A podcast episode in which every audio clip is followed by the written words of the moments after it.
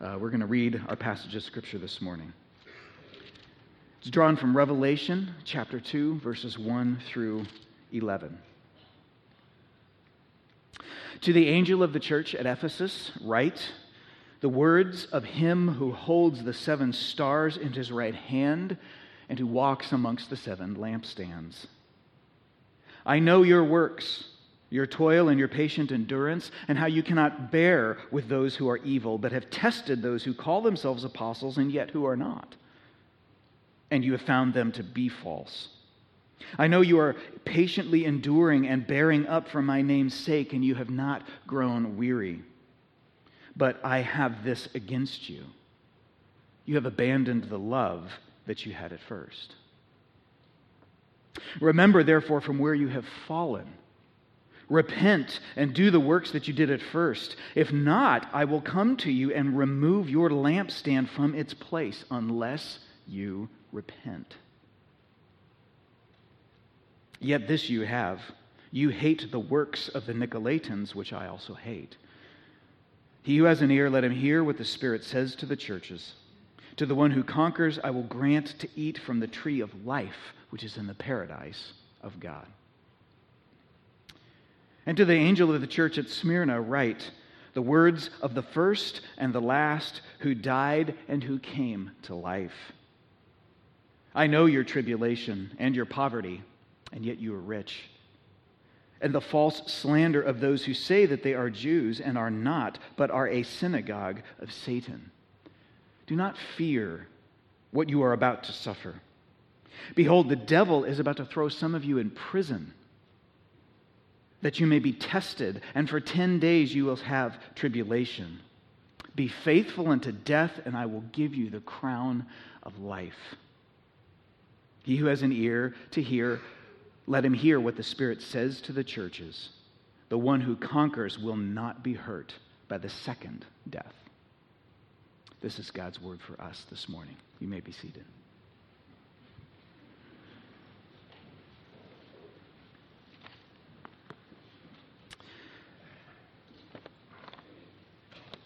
Question uh, for you to think about, not to respond to verbally at the moment. Have you ever left a church? Many of us have, for one reason or another.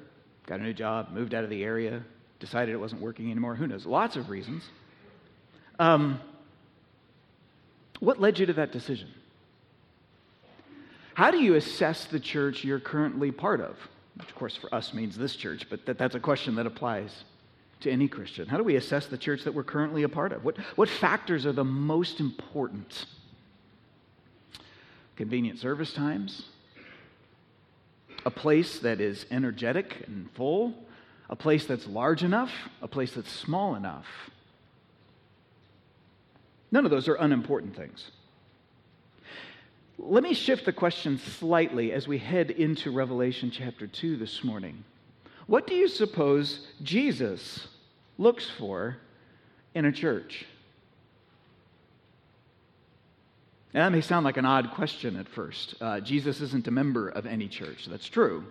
He's not. He doesn't attend or join or leave churches in the same way we do. And yet, Jesus joins himself to local congregations like this one and believe it or not, Jesus also leaves churches.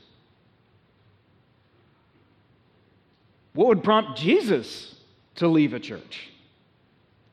What factors are most important to him? How would his thought process go? How would he make that assessment? In many ways, that's kind of the, the framework for the next couple of chapters of the book of Revelation how does Jesus evaluate a local church? We're not talking about sort of the church universal, you know, all of his people all throughout the world. Sometimes when the Bible refers to the church, it means kind of all Christians in all places at all times.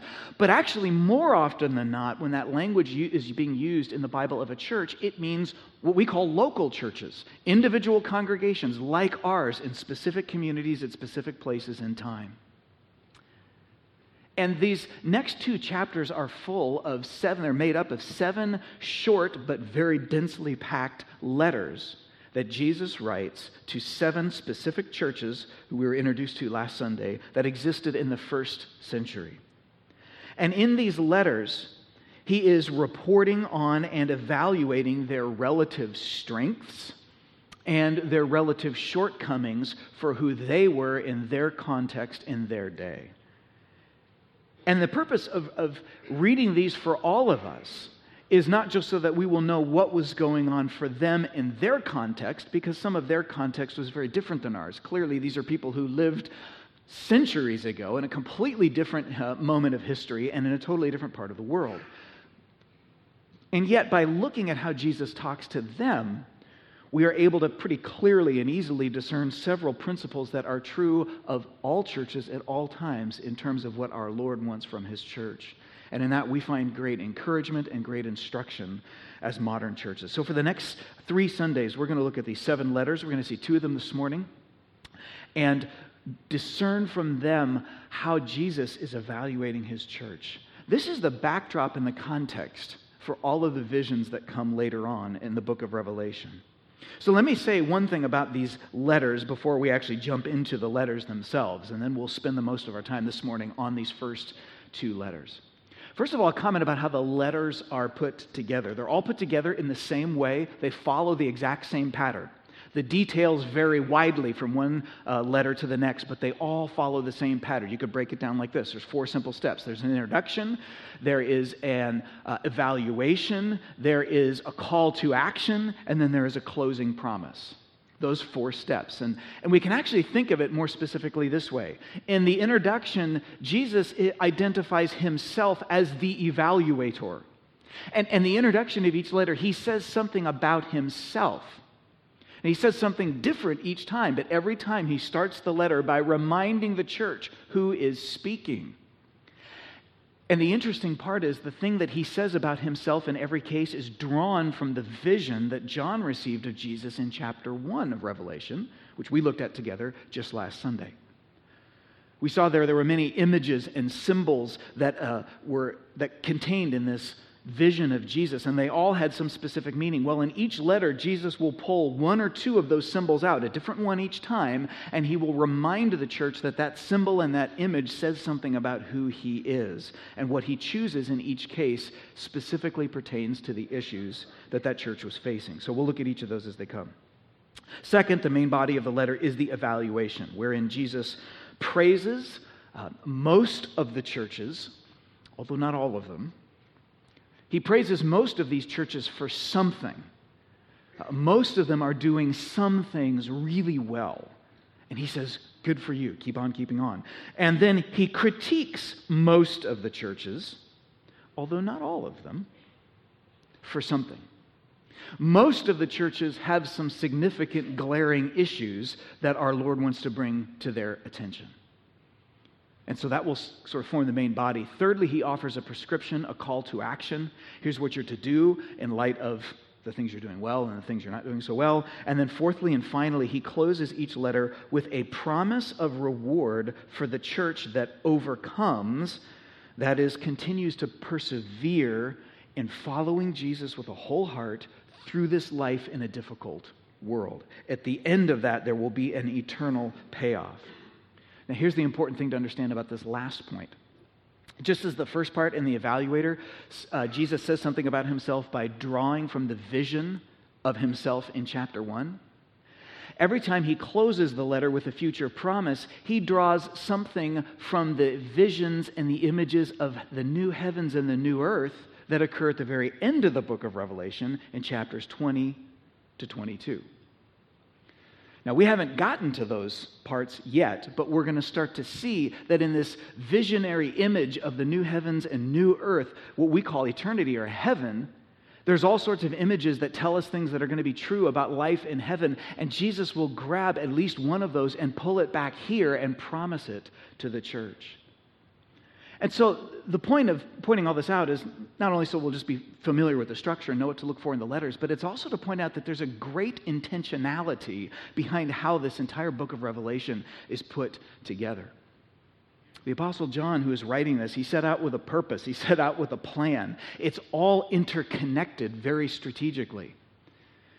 If you're at all familiar with the book of Revelation, it can be easy to see these letters to the seven churches, which seem like they're much more concrete because they're specific things addressed to specific historical churches, it's easy to see them as being different than all of the visionary stuff that starts in chapter 4 and goes for the rest of the book. Because it does feel different, but they're actually not completely separate or disconnected things. Even in the way that these seven letters are put together, John is very careful to tie what we're hearing into the vision that starts and the visions that follow. This is all one message for God's church in history to know who God is, what he calls us to, what we should expect, and how to live faithfully for him. So, with that in mind, let's dive into these letters. We see two this morning. The first is to a familiar sounding church, uh, the church in a city called Ephesus. The second is to a church in a less well known town, at least less well known to us in the modern time, uh, a church in a place called Smyrna. The, the first letter to the Ephesians, the letter to the church in Ephesus, is uh, a little bit longer of these seven letters. There's a lot in it. In this evaluator section, look how he introduces uh, himself and how he begins the letter. He says, To the one uh, to the angel of the church in Ephesus, write the words, I'll comment on that phrase in just a moment. The words of him who holds the seven stars in his right hand and who walks among the seven golden lampstands. Now, actually, before we even get to those images, let me say something about this whole idea of the introduction to each one of these letters saying that it's addressed to the angel of the church at so and so, which is kind of strange. He's writing a letter to an angel. I mean, is this a letter to people or is it a letter to angels? Well, it's clearly a letter to people. Uh, he's writing to churches, and he says at the end of every one, Let he who has an ear to hear what the Spirit says to the churches. So clearly, he's really, Jesus is really addressing churches, local congregations, and yet he does so through the angel of the church. Now, how do we understand that? What does it mean that there's an angel of the church? Well, frankly, we're not 100% sure. There's a wide variety of opinion, and I'm not going to go through all of them. Let me just say at this point, I think the best way to understand that is to simply take it at face value. That apparently there is, in some sense, an angel that Jesus would say is assigned, as it were, in some way, shape, or form to every church. And we're not really told a whole lot more about how that works. Why should we take that in a straightforward way? Well, because of what Jesus says right here in this introduction. He says, These are the words of him who holds the seven stars in his right hand. Now, we recognize that image as having come from chapter 1. We just saw it a few verses earlier, where this image of Jesus appears and he's holding seven stars in his right hand. And at the end of chapter 1, it's one of the few places in the book of Revelation where we are told specifically what the image means. There's not that many of them. There's a few places where it's just defined for us, and that's pretty cool. Most of the time, we have to kind of figure it out ourselves based on old, the Old Testament. But here, Jesus specifically says, The angels in my hand, in that vision, are the angels of the seven churches. So when he says they're the angels of the seven churches, that's not an image, that's the definition of an image. So apparently, we're talking about real angels somehow. Now, that raises a lot of questions, at least in my mind. Maybe it does in your mind too. What does it mean that there's an angel for every church, and how does that work? And you know what? That's really interesting question, and I myself would love to know the answers, but here's what I notice in the Bible God doesn't seem terribly interested in telling us how that works or what that means. What is He interested in telling us? What it seems to emphasize in the Bible is that He holds those angels in His hand. He has authority over the connection that these churches have to Him and to the spiritual world. He holds them in his hand, meaning he can control them and he can remove them. That's also in connection with this idea of, of lampstands, which is the other thing he says in this introduction. I am the one who holds the seven stars in his right hand. That's a symbol of a king's power. And also, I am the one who walks among the seven golden lampstands. Another image drawn directly from chapter 1. What did that mean uh, within the first century context? This is a very clear image of the seven pronged golden lampstand, or the menorah, that existed in the Old Testament Jewish temple. There was a golden lampstand. If you're familiar with the Old Testament, you'll remember this. And it had seven branches on it, which is still the main, one of the main symbols of the Jewish religion even today. The, the lampstand, the seven golden, uh, or, sorry, the seven uh, lamps on it, seven candles on it.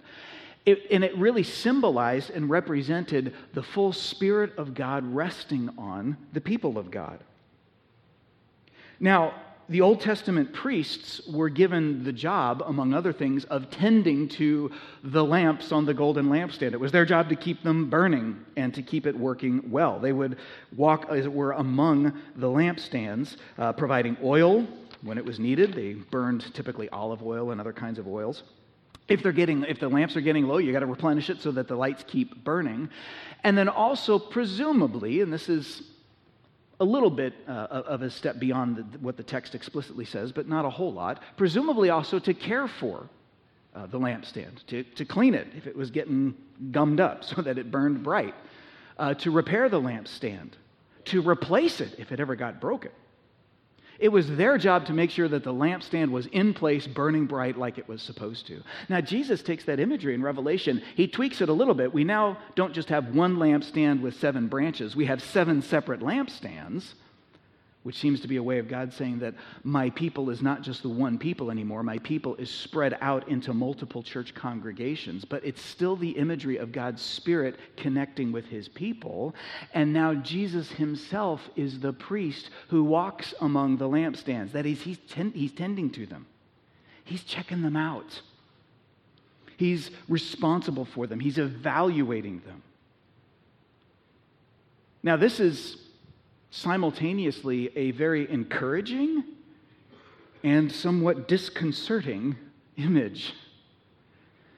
I say it's encouraging because, in some ways, like, like a good teacher, Jesus is the one who has the power to flunk us, but he also is the one who will stay after class and give us all the tutoring we need in order to succeed. There's both a, a sobering aspect to this and an encouraging aspect to this.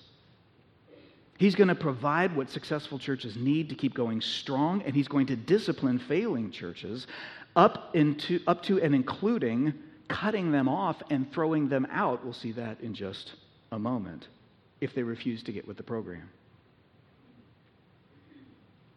One other implication of this obviously, this is, seems to be an indication that not necessarily all churches in the first century, and probably not at any time since, are doing well, according to how our Lord would evaluate us. Of the seven churches in these seven letters, five of them have some significant shortcomings that our Lord calls out. Five out of seven. That's not a stellar record. And two of them face extra stern warnings, including this church at Ephesus, the very first one that we'll see in just a moment. Just because a church exists or because it's affiliated with an established denomination, just because it's been around for a while or its building is full, none of these things necessarily mean that it is a thriving, vibrant church in the eyes of our Lord. Jesus has a different set of criteria. So, how then does Jesus evaluate? What is Jesus looking for? Well, that brings us right into the heart of the letter. We've seen how he sets himself up. I am the evaluator, and I hold the power of your connection to me in my hand. So, how does he evaluate them? This church receives both a praise and a critique. And he goes to great lengths to explain both of them. Here's the praise He praises them essentially for their discernment and for their doctrinal purity for their discernment and their doctrinal purity. Uh, many of us are familiar by reading the New Testament. We're familiar with the church in Ephesus. Ephesus was a pretty influential city. It was on the coast of what is modern day Turkey in the eastern Mediterranean Sea. It was an influential city. The Apostle Paul went there. The book of Acts describes his journey there. He started the church. The Apostle Paul himself started this church. And unlike several other places, he was able to kind of put down some roots in Ephesus. He stayed there for over two years, teaching, preaching the gospel, seeing people come to faith in Christ, teaching the church how to grow and how to learn, and establishing a very strong church there. And it became a very influential church that sent out missionaries to other places in the surrounding communities, who in turn started other churches. In Acts chapter 20, verses 28 to 31, the Apostle Paul spoke his last words to the leaders of that church the last words that they would never see him again in this world because he knew he was headed off to imprisonment to death and he would never get back to Ephesus. And he says to them, he highlights this importance of doctrine. He says to them, Acts chapter 20, starting in verse 28, pay careful attention to yourselves and to all the flock in which the Holy Spirit has made you overseers. He's talking to the elders or the leaders of the church in Ephesus. He says to care for the church of God, which he obtained with his own blood. I know after my departure, fierce wolves will come in among you, not sparing the flock. And from even among your own selves will arise men speaking twisted things to draw away disciples after them. Therefore, be alert, he told those elders, remembering that for three years I did not cease day or night to admonish you with tears. So he entrusted them with the protection of the flock doctrinally. He said, You got to watch out. Not everybody who says they're a Christian or seems to be a good speaker is necessarily telling the truth. You got to think about the messages and help Christians in the church. Think about the messages they're hearing and compare those messages with the true gospel as you have heard it from me and from the other apostles. Be discerning. Don't just go along with everything that you hear. And apparently, they listened. Apparently, they listened because here we are, probably about 30 years or 35 years later, after that conversation, and John is writing to them, and through John, Jesus says, You guys have done awesome when it comes to discerning the truth. You've got a keen sense of the difference between true and false teaching. And notice he also says in verse 6 This you have, you hate the deeds of the Nicolaitans. They loved and hated the right things because they understood the difference between truth and falsity. Uh, notice he doesn't say you hated the Nicolaitans. He says you hate the deeds of the Nicolaitans. Now, who were the Nicolaitans? We have no idea. this is one of the few places that actually historians can't really identify who that group of Nicolaitans was. We don't know exactly who was being referred to here. People in the first century who were initially receiving this letter certainly would have known immediately who the Apostle Paul was talking about. But it's really not that important that we know exactly who they were. The point is pretty clear. Whoever they were, it was a, it was a sect, it was a group, a religious group of people who arose and either came into the church or perhaps even arose from within the church congregation and started teaching things that were not consistent with the gospel. So they seemed like Christians, in all likelihood, but they were not teaching consistent things with the gospel. And the result was that they were encouraging people to live an immoral and ungodly lifestyle in some way, shape, or form. And the church said that is wrong. That is, they hated those deeds and they actively opposed that teaching. Jesus says, Good job. Good job. What's the point of this? I think the point we can take away is that churches are supposed to be places where right and wrong ways of thinking and living are discussed and evaluated according to the standards of God's Word. Conflicting philosophies of life exist in every culture and at every time. We live in a day and age in modern America where the primary philosophy of life could be summed up in a bumper sticker some bumper stickers are incredibly insightful. Have you ever noticed that? They really are. Not all of them, some of them. One of them is the bumper sticker Mean people stink. Except it's not usually stink, but this is church on a Sunday morning, so I'm not going to fill in the rest for you, okay? Now, why do I say that's a summary of the philosophy of the day? In many ways, you could identify the core value system of modern America, at least the dominant one right now, as essentially believing that it's not right to be not nice. And it's not nice to tell somebody they're wrong.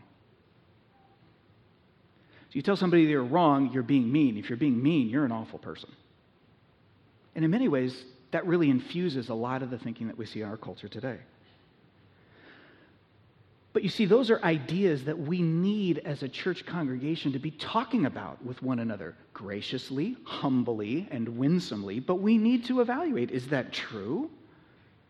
You see, along comes Jesus and he says, No, no, no. Bad theology kills people. Like, this is important stuff. It's important enough to talk about. It's important enough to be clear about so that people have an opportunity to know who God really is and to know what it means to enter a relationship with Him. We don't get to make up a relationship with Jesus however we want it to go. He's the King, He tells us how the relationship goes. And so we need to evaluate the false ideas out there in light of the gospel. Churches should be a place where those kinds of discussions and evaluations are taking place and where we are constantly allowing God's truth to confront, challenge, and undermine our wrong headed beliefs. Because every single person, myself included, has wrong headed beliefs. None of us have got it all figured out. This is a place where we're supposed to do that. Woe to the person who doesn't ever want their thinking challenged. So there's this constant posture of here's what I believe God is saying. I could be wrong. Can we talk about this?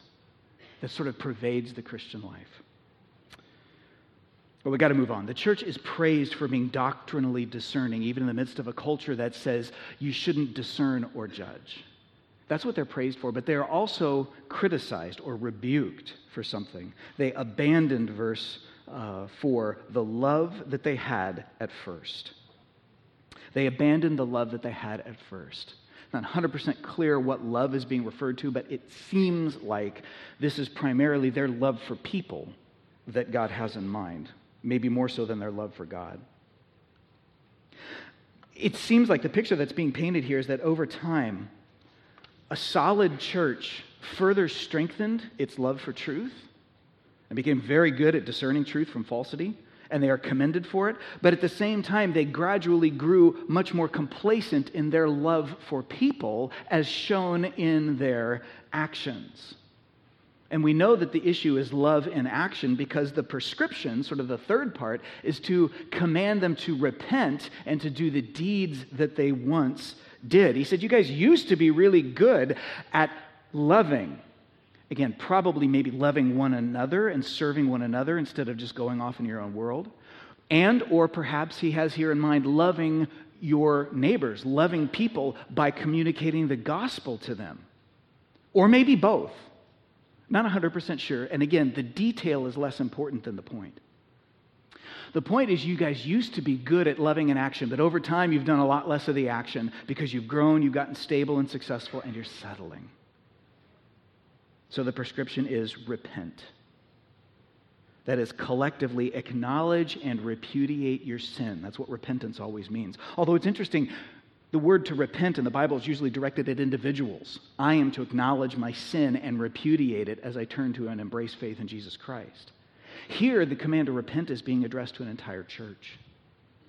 Repent collectively, acknowledge your sin and repudiate it, and then go back and start doing the things you did at the first. Perhaps these tangible acts of caring for one another. Perhaps evangelism motivated by love for their fellow Ephesian citizens, or possibly both. It's so easy to either minimize truth as we pursue people, or, as was the case here, to minimize people as we pursue our love for truth. In practice, it's very difficult sometimes for a church to maintain a strong focus on both of those things. But of course, there's no way to love people apart from majoring in God's truth.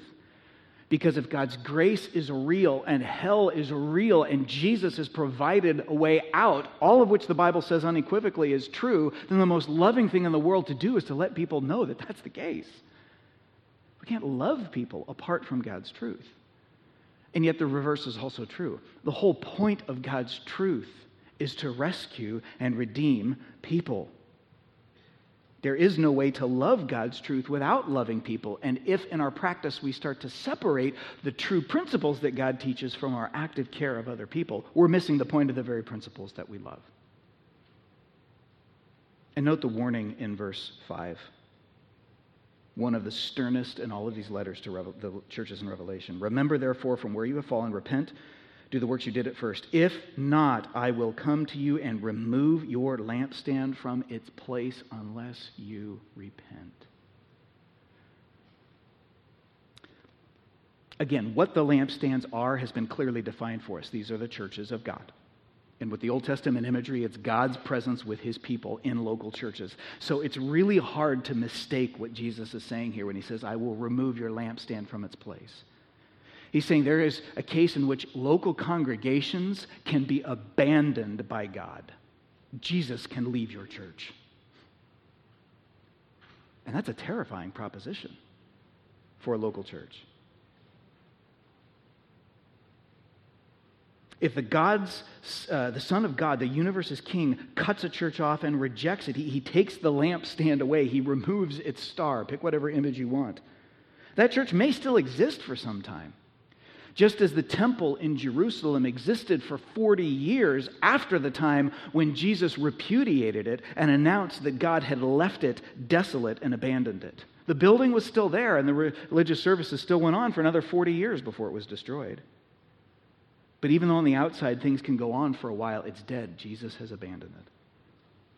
So many empty cathedrals in Europe now attract hordes of visitors and no worshipers. They're large standing relics of churches that actually used to be full of Christian believers learning God's word and worshiping Him, and now they're simply full of people who want to take pictures of cool architecture. But you know what? It's not just about empty European cathedrals. There's probably a good number of churches here in the U.S. that are already bereft of God's presence. I don't claim that I always know which churches those are, but that they exist is almost beyond question. Sometimes it's because they abandon the love of truth, as is the case with theologically liberal churches. But sometimes it's because they abandon their love for people, which is the greater danger for theologically conservative churches like us. Well, what's the result? What if they do repent? There's this promise. Despite the serious warning, he says, Repent. And if you do, you will eat from the tree of life, which is in the paradise of God. This is a specific vision drawn from Revelation chapter 22, verses 1 through 3, where John gets a vision of heaven. It says, The angel showed me the river of the water of life, bright as crystal, flowing from the throne of God and the Lamb through the middle of the street of the city. And also on either side of the tree of the, the river, the tree of life with its 12 kinds of fruit, yielding its fruit in each month. The leaves of the tree are for the healing of the nations. No longer will there be anything cursed, but the throne of God and the Lamb will be in it, and its servants will worship him forever. That's the ultimate, it's an imagery and a picture of the ultimate joy we have experiencing life in the presence of God. And Jesus draws from that image and says, You can experience that now if you repent. The letter to the Ephesians. One more letter, a shorter letter to the church at Smyrna, and then we'll pull this together and see what we can take away from it. Verses 8 through 11. Follows the same pattern, even though it's a shorter letter. Jesus announces himself as the evaluator. And this time, he doesn't talk about the stars and the golden lampstands. He identifies himself as the one who is the first and the last, who died and who came to life. Both, again, things that were said of Jesus in chapter 1. So now he identifies himself not so much as the judge of the churches, because the church at Ephesus needed to understand it was in danger of being judged. Now he identifies himself as the one who was always, he's the sovereign Lord of history, and he has overcome death. Why does he identify himself that way? Because the church at Smyrna was about to face really difficult times. And they needed the encouragement of knowing that their Lord was sovereign and had conquered death. In his evaluation of this church, he has nothing but praise. This is one of two, only two of the seven churches received no critique at all. That doesn't mean they were perfect. That just means nothing was so far out of whack that Jesus sought fit to critique it. Only two churches of these seven fit that criteria. This is one of them. He gives them nothing but praise. He has no critique. But he does have a sober message. He says, I know the slander, the tribulation, and poverty that you deal with, even though you're really rich spiritually because they have an eternal future. But physically, I mean, materially, they were quite poor. The slander of those who say that they are Jews and are not, but are a synagogue of Satan. Do not fear what you are about to suffer. Behold, the devil is about to throw some of you in prison that you may be tested. For 10 days you will have tribulation. What he's saying to them is, you guys are really basically doing a pretty good job. You've encountered some direct opposition in your society for being Christians, and you've kind of held up under it pretty well. You haven't compromised the gospel. You've been willing to be unfairly treated because of me, and you've stuck with it. Good job. Now keep it up, because it's about to get worse.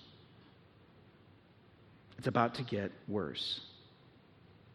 Now, a little bit of context here. Originally, most of the people in the first century considered Christianity to be a, a, sect of Judaism, kind of a subset of the Jewish religion, because it originally grew out of the Jewish faith. And as Christianity spread, of course, the Jewish people rejected it as a heresy. They were very clear that this is not Judaism.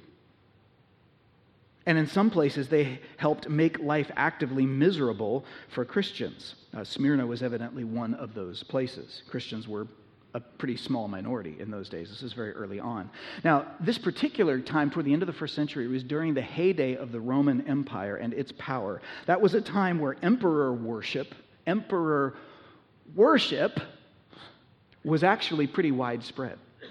I mean, the Roman emperors were all nutcases by this point in history they would actually, was common that they would declare themselves as gods in human flesh.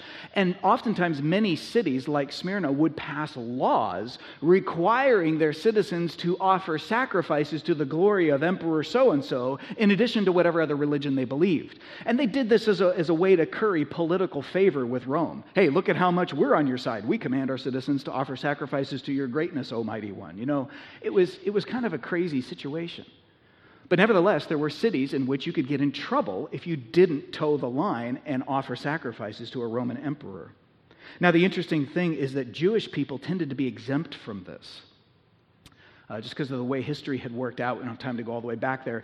The Jewish faith was given sort of an exception. They were often allowed by Rome to not participate in the emperor um, sacrifices because the Jews were so insistent that there was only one God that they could bow their knee to. And so, having won this exemption earlier in history, well, as long as, here's the point, as long as Christians were considered by the Romans to be Jews, they kind of came in under that exemption too. You don't have to offer sacrifices to the Caesar.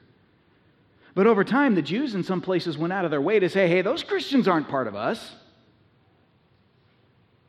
And the net effect of that was that they were throwing uh, Christians out in front of the proverbial Roman bus.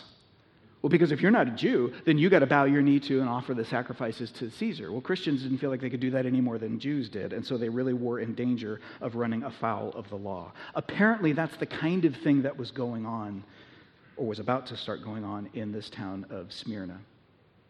They could get in, in legal trouble apparently even including jail time. In fact, Jesus does specifically tell them that some of them will be imprisoned, at least for a time because of his name. And he identifies the local Jewish synagogue as being behind it. But you know what he says is really behind it? There's, this is not a widespread anti Semitism kind of thing. He's saying what's really behind this is Satan himself. Satan himself is ultimately what's behind this.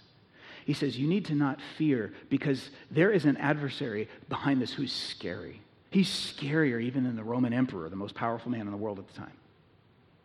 Our ultimate enemy here is Satan. The word Satan in Hebrew means adversary, opponent. That's what his name is. He's the adversary. He is the one who is against everything that God is doing in the world. Make no mistake about it, one of the main messages of Revelation is that Christians are engaged in a cosmic struggle that includes but is not limited to the material world that we see and touch every day. And in that cosmic struggle, there's an enemy who opposes God, there's an enemy who opposes the gospel, and there's an enemy who consequently opposes God's people who are living the gospel. And he will use all sorts of things, from individual people to whole religions and even human governments, to accomplish his purposes of opposing the work of the gospel in the world. Jesus says that's what's really going on here. You're about to face more persecution. But it's not just from the local synagogue, and it's not even ultimately from the Roman emperor. The real person behind this is Satan. Now, that all sounds really scary, because it is. It really is. I have no idea what it would have been like to be a member of that church in the first century and hear this letter. Hey, we've been doing good. Sweet. What's our reward? our life's about to get worse. Wait a minute. It's already been pretty bad and pretty scary, and like we've done good. Can we get a little reprieve here? Actually, no. Jesus told them very specifically your life following me in your society is about to get worse.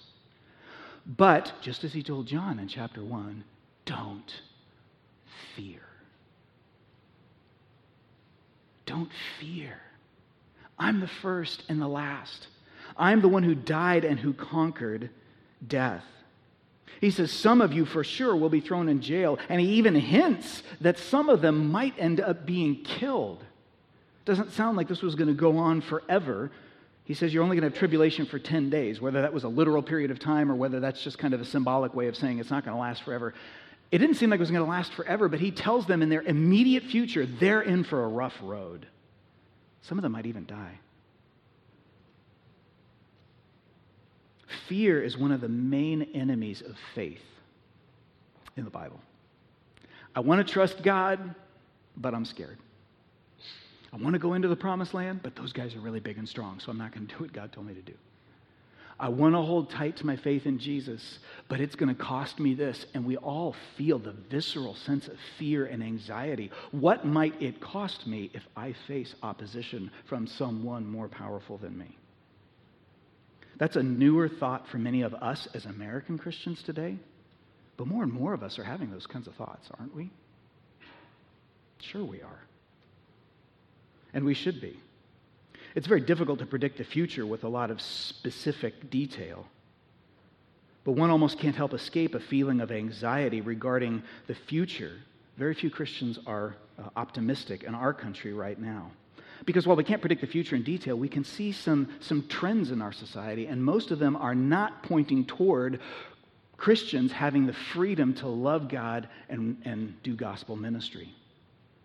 Most of those trends are pointing toward the marginalization of the Christian faith and even subsuming some of the core aspects of what we would consider to be the core aspects of following God under a different value system.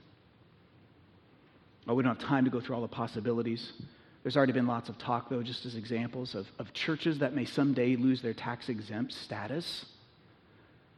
That's already been overtly talked about. Is that ever going to happen? I don't know to know that that's even talked about is kind of scary because it would be financially devastating to most small and medium sized churches. And by the way, 90% of the churches in the country are small and medium. And it would be incredibly difficult even for the largest churches. Might that be something in our future? I don't know. It's kind of weird that it's being talked about so openly. Might Christians individually face some kind of legal sanctions for, usually in our case, it would probably be in the name of, of hate speech or protecting somebody else's civil, civil liberties. But however the law works, might there come a day where to even proclaim biblical truth and gospel preaching, to actually stand on the grounds of, of, of morality that the Bible gives us, will actually cost you legally, like it was going to cost these people in Smyrna? Will that happen? I don't know, but some of the trends are pretty discouraging. And jail is scary. Death is scarier. And the people of the church in Smyrna didn't just have the possibility of bad trends, they had a specific promise it's about to get worse for you. Fear is the natural result. But what does Jesus tell them to do with this fear? He says, Don't. Remember who's speaking. I am the first and the last. Nothing that's going to happen to you has ever been out of my control, nor will it be. And I am the one who died and rose again. And that means you can know that even death should not cause you to fear. This letter closes with the promise the one who conquers, that is, who overcomes, who holds true to the gospel to the end, no matter what it costs them, will not be hurt by the second death. Again, a, a, a, nod ahead to Revelation chapter 20, verse 14. And in that passage of scripture, the second death is pictured as a lake of fire that God the judge will cast Satan and all unrepentant sinners into forever. It's very clearly a picture of eternity in hell, separated from God. And at the end of the book of Revelation, it says, The one who has held firm to his or her faith will not suffer the second death. They will not be hurt by eternal separation from God. So even dying once, the first time in this world, is not the ultimate thing. So even if you have to die, Jesus tells these Christians, don't fear. Because the second death is far more important. And as long as you're with me, you don't have to worry about that one. I've got you. So stick with me no matter what. Is that encouraging? Yeah. Maybe. I'd kind of like to hear him say, Stick with me because I'm going to make sure it goes away. Whew, thank you. You know, that sounds a lot better to me. I'm wanting him to say, Bad stuff won't happen. That's not what he says. He tells that church in particular, bad stuff will happen. But trust me because better stuff is yet to come. The path to glory goes through suffering. That's one of the key themes of the book of Revelation. And Jesus tells his churches be encouraged and remember who's speaking. Trust me and stay faithful to gospel ministry no matter the cost, and I will see you through. Well, our time is gone. Let me conclude this way. These letters tell us that Jesus calls his churches to be three things we've seen doctrinally discerning, lovers of people in tangible ways and unafraid to suffer under opposition should it come, no matter what form it takes. Note, by the way, that these, one final thought, these letters are addressed to churches, they're addressed to congregations, not just to pastors or elders. This is not just a way of telling pastors and elders, this is what you need to do in your churches. It's to all of us, every member of this church. This is addressed to you and to me. Just as in Ephesians 4, the Bible tells us that the church grows because of what every single person supplies as he or she lives out their faith in Christ with one another. That's the spirit of these letters. In that sense, this is a list of things we are, we're all responsible for, we are all contributing to as members. Am I discerning truth from fiction? Learning everything that I can to do that better and better and am I helping my fellow members at Harvest do the same? Secondly, am I loving people? Caring for their needs in practical and even self sacrificial ways? And helping my fellow members do the same? And finally, am I bearing opposition to the gospel that may be coming my way? Focusing my hope on experiencing the real life in heaven rather than pining for the life I want to have on earth and helping my fellow members do the same. Friends, we have the privilege of coming to the communion table right now. Twice a month, we do this at Harvest. And we're going to do this this morning in a way that I want us to do, uh, receive communion as members of this church with that in mind. As we come to receive communion, let's receive it in a way of saying, Jesus, I hear your word. And I want to not only be the kind of individual that lives consistent with what you're saying, I want to help build a church that's living consistent with what you're saying. We are connected.